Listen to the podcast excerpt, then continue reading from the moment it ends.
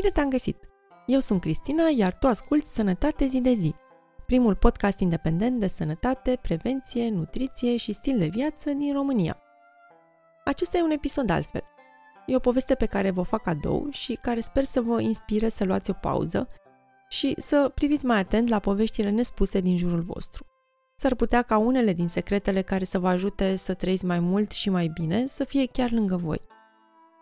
Suntem în satul Vintilești, din comuna Bordei Verde, un sat din câmpia Bărăganului, în zi de sărbătoare. O aniversăm pe una din bunicile familiei, bunica Ileana, născută în zi de care e tare mândră, zi de Sfânta Parascheva. Ne-am gândit că e o bună ocazie să o descoasem, să aflăm ce are să ne povestească despre viața ei de până la 85 de ani și ce are să ne sfătuiască pe noi, cei mai tineri.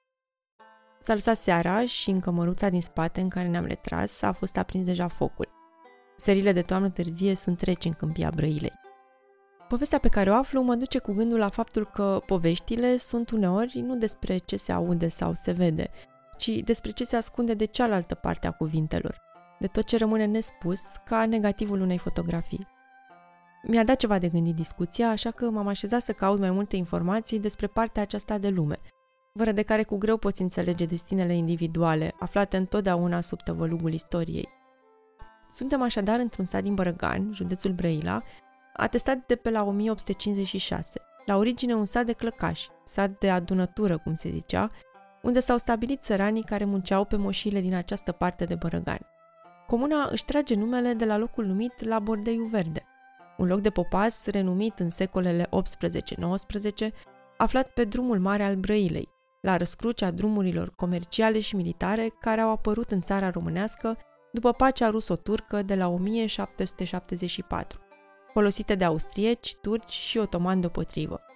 La această răscruce, adăpostit într-un bordei acoperit cu pământ, pe care vara creștea iarma, săpat într-un deal numit Movila Capra, se afla un han și stația de poștă înființată de ceaușul Dumitrache Ot Budeasa, zis Budișteanu, capitan de poștă, care stăpânea totodată și jumătate din moșia Filiu. Folosit neîntrerupt timp de secole, la Bordeiul Verde era punct de reper important în câmpia Bărganului, ultimul popas al călătorului, care, plecând de aici, avea de trecut o porțiune de stepă sălbatică, fără a mai întâlni vreo așezare omenească pentru zeci de kilometri. Hanul este înscris expres chiar și pe harta din 1835 a statului major al armatei ruse și pe harta austriacă din 1856. Atât de important era să ai unde să tragi în aceste locuri sălbatice, cu ierni grele, reci, uscate, bătute de crivăți, vânturile aspre provenite din nordul câmpiei ruse. Destui oameni și-au pierdut viața prin aceste locuri, înghețați, prinși pe drum de viscol. Hanul și movila lui au devenit astfel loc de hotar și, mai târziu, nume de așezare, unde locuiau familiile de țărani clăcași de pe moșiile boierilor din zonă. Numele acestor moșii, foarte rodnice la acea vreme, sunt legate de familii importante de boieri cu influență în viața țărilor române și mai ales a Bucureștilor de altă dată. Spătarul Mihai Cantacuzino cumpără de la Colțea Doicescu moșia acestuia din Bărăgan, Doiceasca, și alte moșii de pe lângă Bordeiu Verde, dar și locul din București, unde, la sfârșit de secol XVIII, ridică biserica și spitalul Colțea, primul spital din țara românească. După cumpărarea și alipirea loturilor de pământ în zona de la Bordeiu Verde, Mihai Cantacuzino devine printre cei mai înstăriți administratori de moșii din Bărăgan, banii obținuți din exploatarea acestora susținând și funcționarea Spitalului Colțea. Moșia învecinată cu asa se numea Filiu și se află azi tot pe teritoriul comunei Bordei Verde. Spitalul Filantropia din București, construit la 1890 și care găzduia încă de pe atunci prima maternitate modernă din România, a fost ridicat prin contribuția moșeresei de la Filiu, Maria Protopopescu, care a lăsat prin testament moșia eforiei spitalelor civile, administrația spitalelor în Principatele Unite, cu condiția ca din venitul acesteia să se construiască o maternitate. După unirea principatelor, desproprietărirea foștilor boieri și împroprietărirea țăranilor, moșiile cu hotarul la fostul han din Movila Capra devin moșia de la Bordeiu Verde, aflată în proprietatea eforiei spitalelor civile, și era de acum muncită de țărani liberi împroprietăriți de Cuza. Cu timpul, pe lângă foștii țărani clăcași, au primit pământ în zonă și munteni, prahoveni și buzoieni, împroprietăriți după reforma agrară din 1921 și care și până atunci coborâsără sezonier la câmpie pentru a munci și a face negoț. Oamenii de aici și-au câștigat întotdeauna traiul din munca câmpului și au prosperat cât au fost liberi, doar ca să fie din nou desproprietăriți de marea colectivizare. Țăranii deposedați de singurul lor bun și singura lor sursă de trai, pământul, au devenit angajați ai ceapeurilor, însă asta n-a fost văzută de oameni decât ca o altă formă de exploatare. Deposedați de regimul comunist de ceea ce abia obținuseră, puși să-și muncească propriile pământuri pentru venituri insuficiente, destul cât să nu moară de foame, dar care nu le ajungeau ca să-și țină copiii la școală, să scape de sărăcie. Nu era cu nimic mai bine ca pe vremea asupririi boierești sau turcești. Au învățat să-și dremuiască totul, să trăiască cumpătat, ca să ajungă puținul la cât mai mulți. Astăzi, Bordei Verde se află printre localitățile în care s-au produs căderi masive de populație, după Revoluție, aproape jumătate din locuitori părăsind satul. Sper să vă facă plăcere să ascultați cele ce urmează și mai ales să stați cu o ureche la semnificația din spatele cuvintelor. Dacă ești femeie, probabil te va revolta puțin ce vei auzi. Un motiv în plus să vedem ce putem face mai bine pentru generațiile viitoare. Dar și să ne uităm în jur, la lumea în care trăim azi, poate cu mai multă înțelegere, mai multă toleranță și optimism. Aici și pretutindeni în această parte de lume, generații după generații s-au ridicat mai sus ca înaintașilor și au trăit să ne spună povestea. Spuneți-ne secretul longevității la vârsta de 85 de ani împliniți. Eh, viața la 85 de ani este foarte grea pentru că am o durere care nu îmi permite să mai merg fuga și să mai fac treburile care trebuie să le mai fac. Am lucrat în zootehnie la vaci, am mulți 32 de ani de zile am stat în zăpadă, în curent, în toate și am căpătat un reumatism diagonal. Îl tratez, dar nu se tratează. Ați avut muncă grea. Nu se vindică. Și am patru copii, am trei generi ca trei flori, nepoți nu mai zic, așa, bunătăți, și eu mai sunt mămica lor.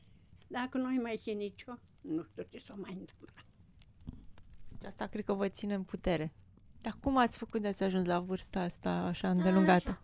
Prin uh, iertare, prin uh, bucurii, prin uh, dacă am fost supărată pe cineva sau am avut un... dar n-am avut necazuri de felul ăsta. Eu am uh, iertat, dar n-am putut să uit. Am lucrat o viață. Am țesut, am lipit, am văruit, am făcut la străini, am făcut la rudii, am făcut și horn pe casă la cineva să pot să trăiesc, să nu curbesc, să nu beau, să nu mint și să nu fur.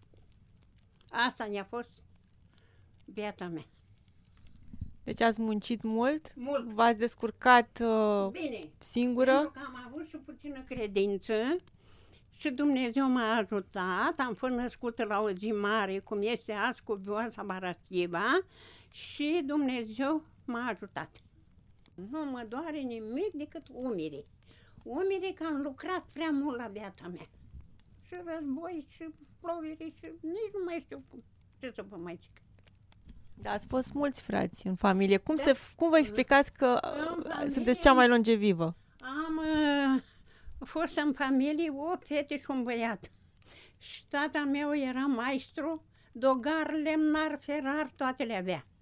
Și când tăia cu diamantul, ne chema lângă el să ne învețe. Când dădea cu rindeaua, ne chema lângă el. Am avut mașină de treier, mașină de tocat cu cocen, când dădeam la vaci. Am avut treburi multe, mor, din bârteam cu mâna așa și uh, făceam făină și mălai. Și tata meu bătea cu ciocănelul așa și o fereca, așa, așa, și am fost fericită. Clopzicul punea o capră de aia, unul trăgea de sus, unul de jos. Pe toate le-am știut. Am băiut ușa aia de acolo, aia așezată de mine. Am făcut sobii din astea de pământ, așa, am făcut, am cusut, am făcut, da, de dat am dat. Am lucrat căciule am dat, am făcut cu povere am dat. Am făcut multe treburi care să ne le scoată Dumnezeu înaintea mea. Femeia care e femeie de casă să ține, ține casa cu fusul. Care nu este bună de casă, poate să aducă bărbatul cu carul și femeia să scoată cu acul și tot nu mai este bine. Dacă eu cât am lucrat și cât am țesut și câte plovere, făceam plovere de la cu modeluri, cu, aveam reviste cu tot felul de... Și dacă eu scriam tot ce am făcut eu, nu încăpeam camera asta. Da, n-am scris. Și dacă nu-i scris fetiță, nici, și dacă dai în scris ceva, să dai de bine, să nu dai de rău. Că dacă dai de rău, rău iese ca un de lemnul deasupra. Dacă faci bine, bine e primit. Cât Așa. are, cât Ah. are pensie mai o persoană de 85 de ani în România? Acum, a, eu am 11.250. Acum ne-am mai dat 5.000 și am luat 16.025 de lei. 1600, Uh, 1000, uh, da, 1600. 16 milioane vechi. Așa, 16 milioane vechi. Iar acum, treaba este așa, păsărița a spus așa, să nu crezi că luna Irlanda îți aduc mai mult, ne mai dă o tranșă acum, zice că în decembrie. E puțin, mamică, dar dacă eu n-am pe ce să cheltui, nu mă duc să cumpăr băutură, nu mă lucrez, nu iau tocuri înalte, nu mă coafiez, nu mă rujez, nu iau oră, ce? Ia ajunge banii. Eu te iau cu alea. Și te descurci cu pensia asta lunară. Mă descurc. O să trăiești De într-o la lună. Europa uh, ne-a dat card de energie, de la Europa ne-a dat card de mâncare, uh, de la Europa uh, ne-a... ce mai ne-a dat? Mai cardul ăla cu banii ăia. cum e. Așa. Și în definitiv am plătit energia. Și acum trebuie ca să mai ne dea un card și eu mai am 4 milioane 4073 de lei pe card. Și ne-a spus poștărița acum că dacă nu-i consum, ia. Păi duc să cu ei. Dar unde ați lucrat? Ziceți-ne și unde ați lucrat toată viața. Toată viața cât am fost la munte trăgeam coasa, săpam cu sapa, uh, mân, plugul, cu vacile, cu ghiciul, aici, cea, așa. Iar uh, după ce m-am măritat și am venit aici, la o mie de metri rândul de așa. Am avut vii, am tăiat-o, am făcut ce am putut. Dar zici și de colectiv, mă, mai. La baci, 32 de ani, La colectiv. la colectiv. Am mulgeam vacile din ăsta, strâmba mâinile, uite cum sunt. Și pământ, și copii, și pânsat, și... Eu dacă nu făceam și n-am muncit pe, pe un ban. Că banul de aici îl cheltui. Eu mă lucram așa, dacă mă duceam să fac la cineva o, o ceva, ziceam, poate n-aveam un ou, un ou, sau poate n-aveam o brânză, sau poate n-aveam vaca pătată, sau poate cine știe care era împrejmuirile, și ziceam, dă și mie cu tare, și îmi prindea gine. Eu la sfat, eu cu copiii la școală, eu cu la moară, eu la toate. Eram, parcă eram prins la, la, la clești. Așa. Și mă duceam și mă împrumutam de un ban la cineva și când ne duceam la omul ăsta, zicea, măi, Gheorghiță, știu că ești om bun și cum să cade, și tu și nevastă ta. Da, iei banii înapoi că voi mai aveți greutăți. Când noi avea eu nevoie, eu eu de pe ei. Când luam luna Irlanda, iar îi duceam, iar ne refuza. Și să știi că am trăit numai în bucurii, nu în necazuri. N-am avut copil mort, n-am avut Care a fost cea mai mare bucurie a vieții? uh, că am generi buni. Asta a fost. Și nepoți buni și prieteni buni. Dar să știți că nu m-a ajutat nimeni decât copiii mei.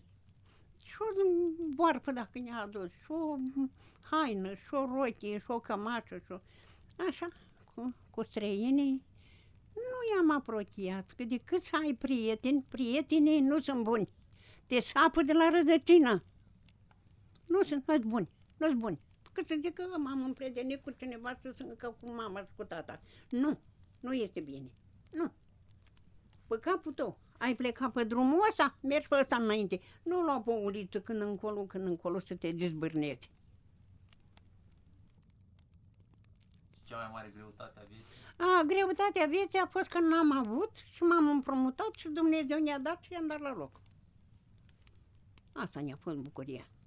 Așa că cam asta e viața mea.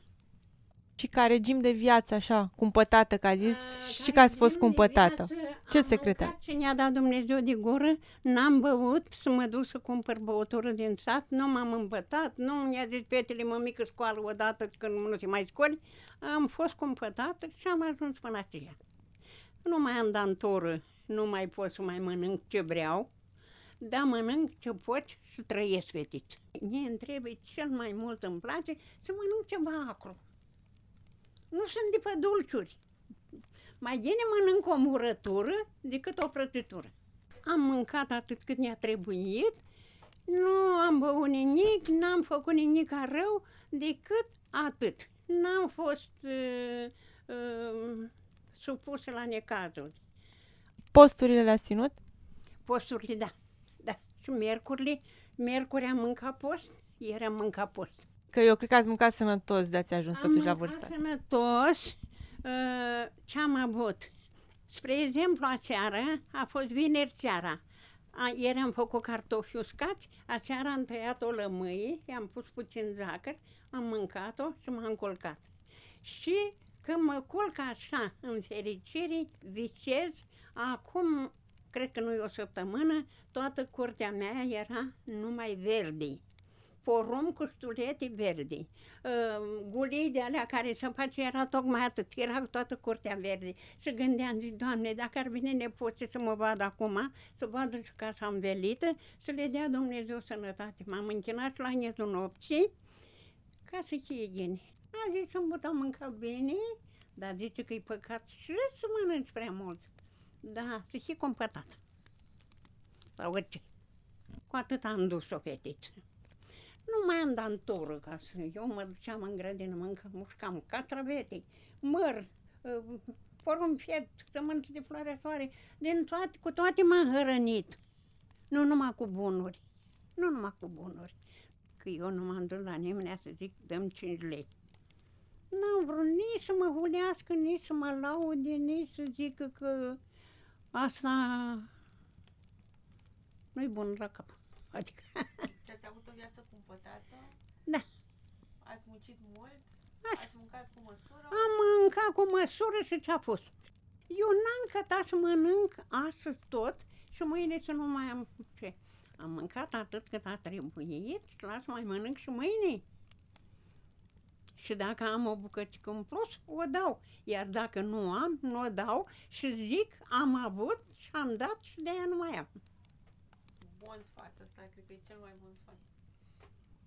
Că de aia se spune, când pleci cu cineva la drum și tu ai merinde, nu mânca toată merindea cu el, că el pe urmă întoarce fundul la tine. Puțin. Cât e negru sub tunghie dăi, restul păstrează. Că ce faci azi, nu poți mai face mâine. Azi ai ce mânca, mâine nu mai ai. Și așa că trebuie să te cormonești ca să poți să trăiești în toate zilele fericit și bine. Ce mâncau oamenii pe vremuri? Ce mâncau? Uh, mânca așa, uh, ciorbă de praz, fasole, uh, nu, uh, miercurea mânca uh, cartofi, joia mânca carne, vineri mânca fasole, sâmbătă tăia un pui pentru duminică, îi frigea numai copanele să facă un pic de saramură și mânca și să ținea sătul și era sănătos. Eu n-am fost bolnavă până aveam 47 de ani. Aveam o ruptură de pirine și uh, m-am uh, tratat și ne-a spus doctorul așa, să nu ridic 3 luni de zile nici 3 kg în mână.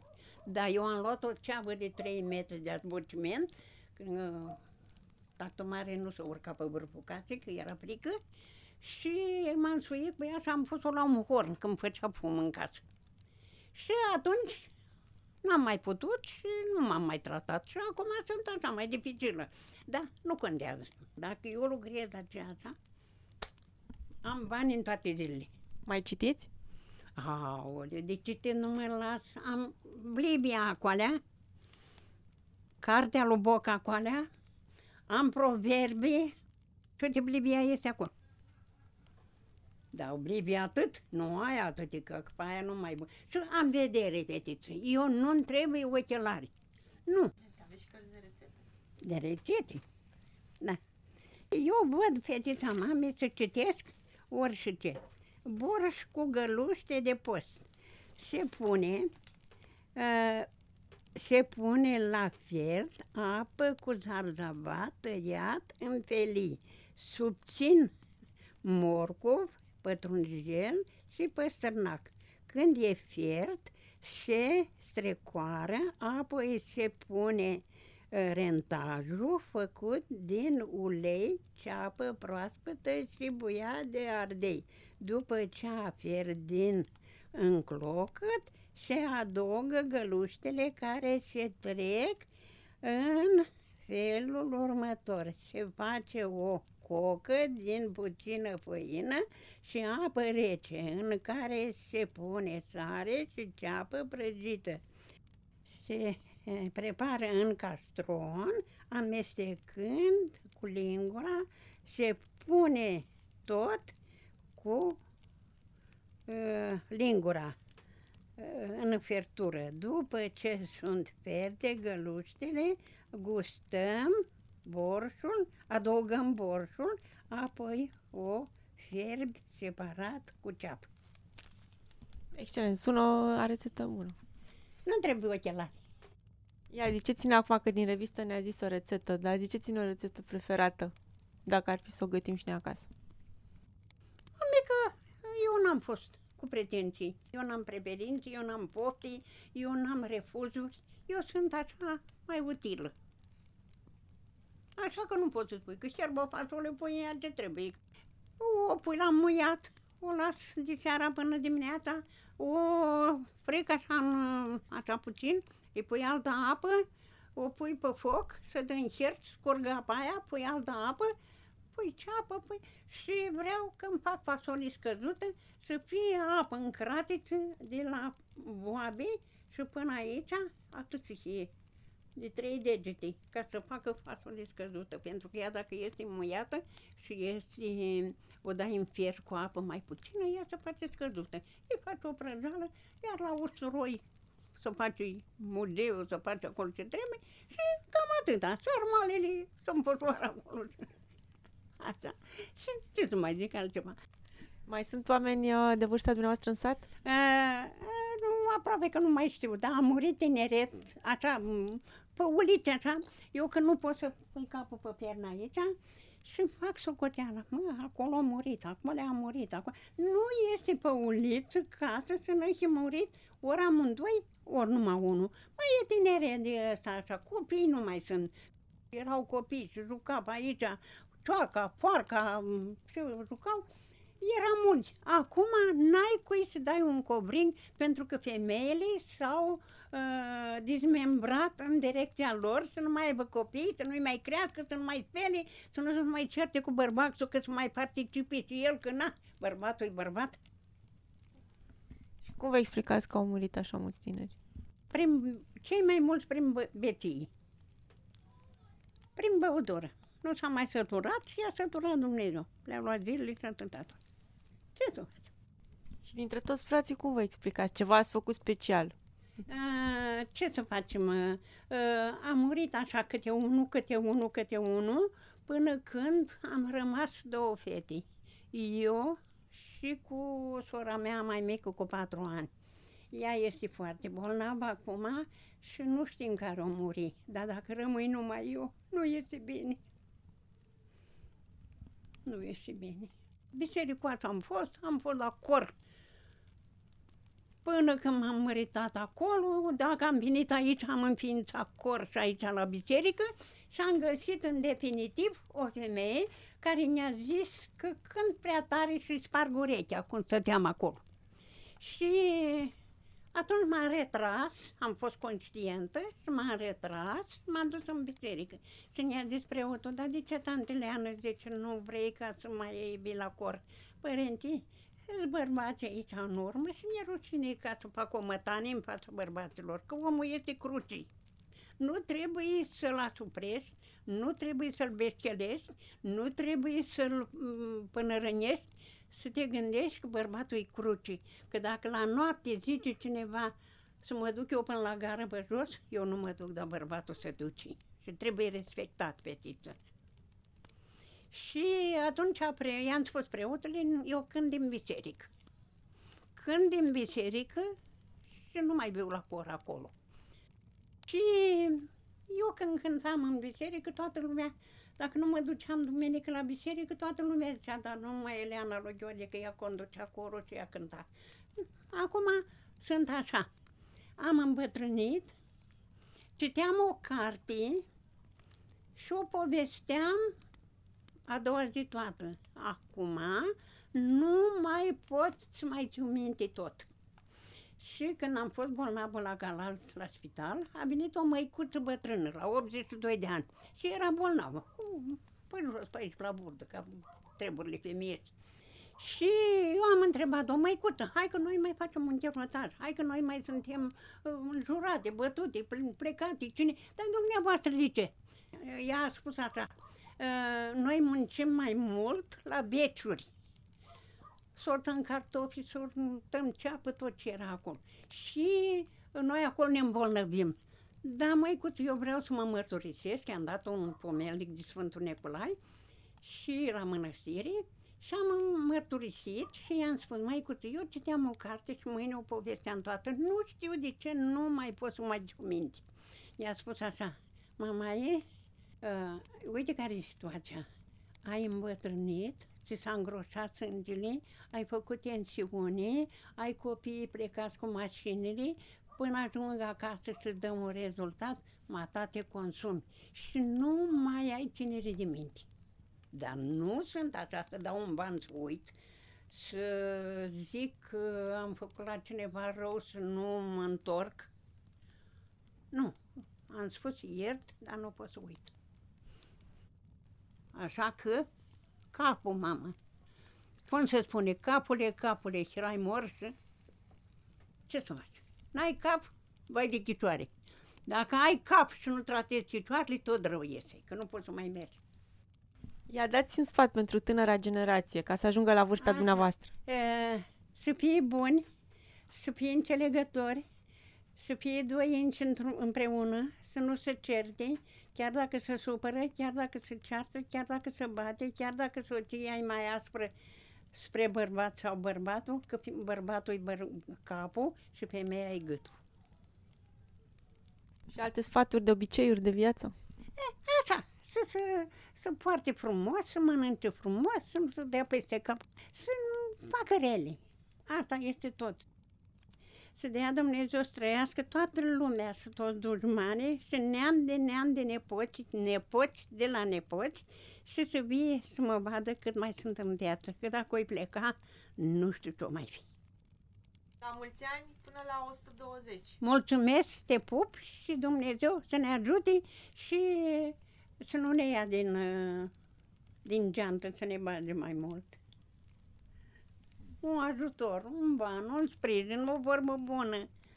Bun. La mulți ani. La mulți. Următorul interviu la 100, la 100 de ani.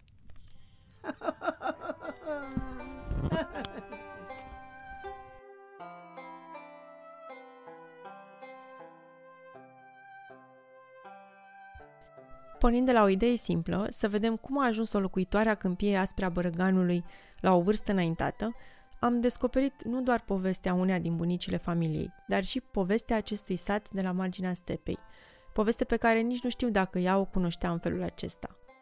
E o invitație să vă aplecați urechea cu mai multă atenție la poveștile nespuse ale străbunicilor, bunicilor și părinților voștri. Nu poate exista un cadou mai frumos nici pentru ei, nici pentru voi. Aceasta este adevărata hrană sănătoasă pentru spirit. Să ne auzim cu bine!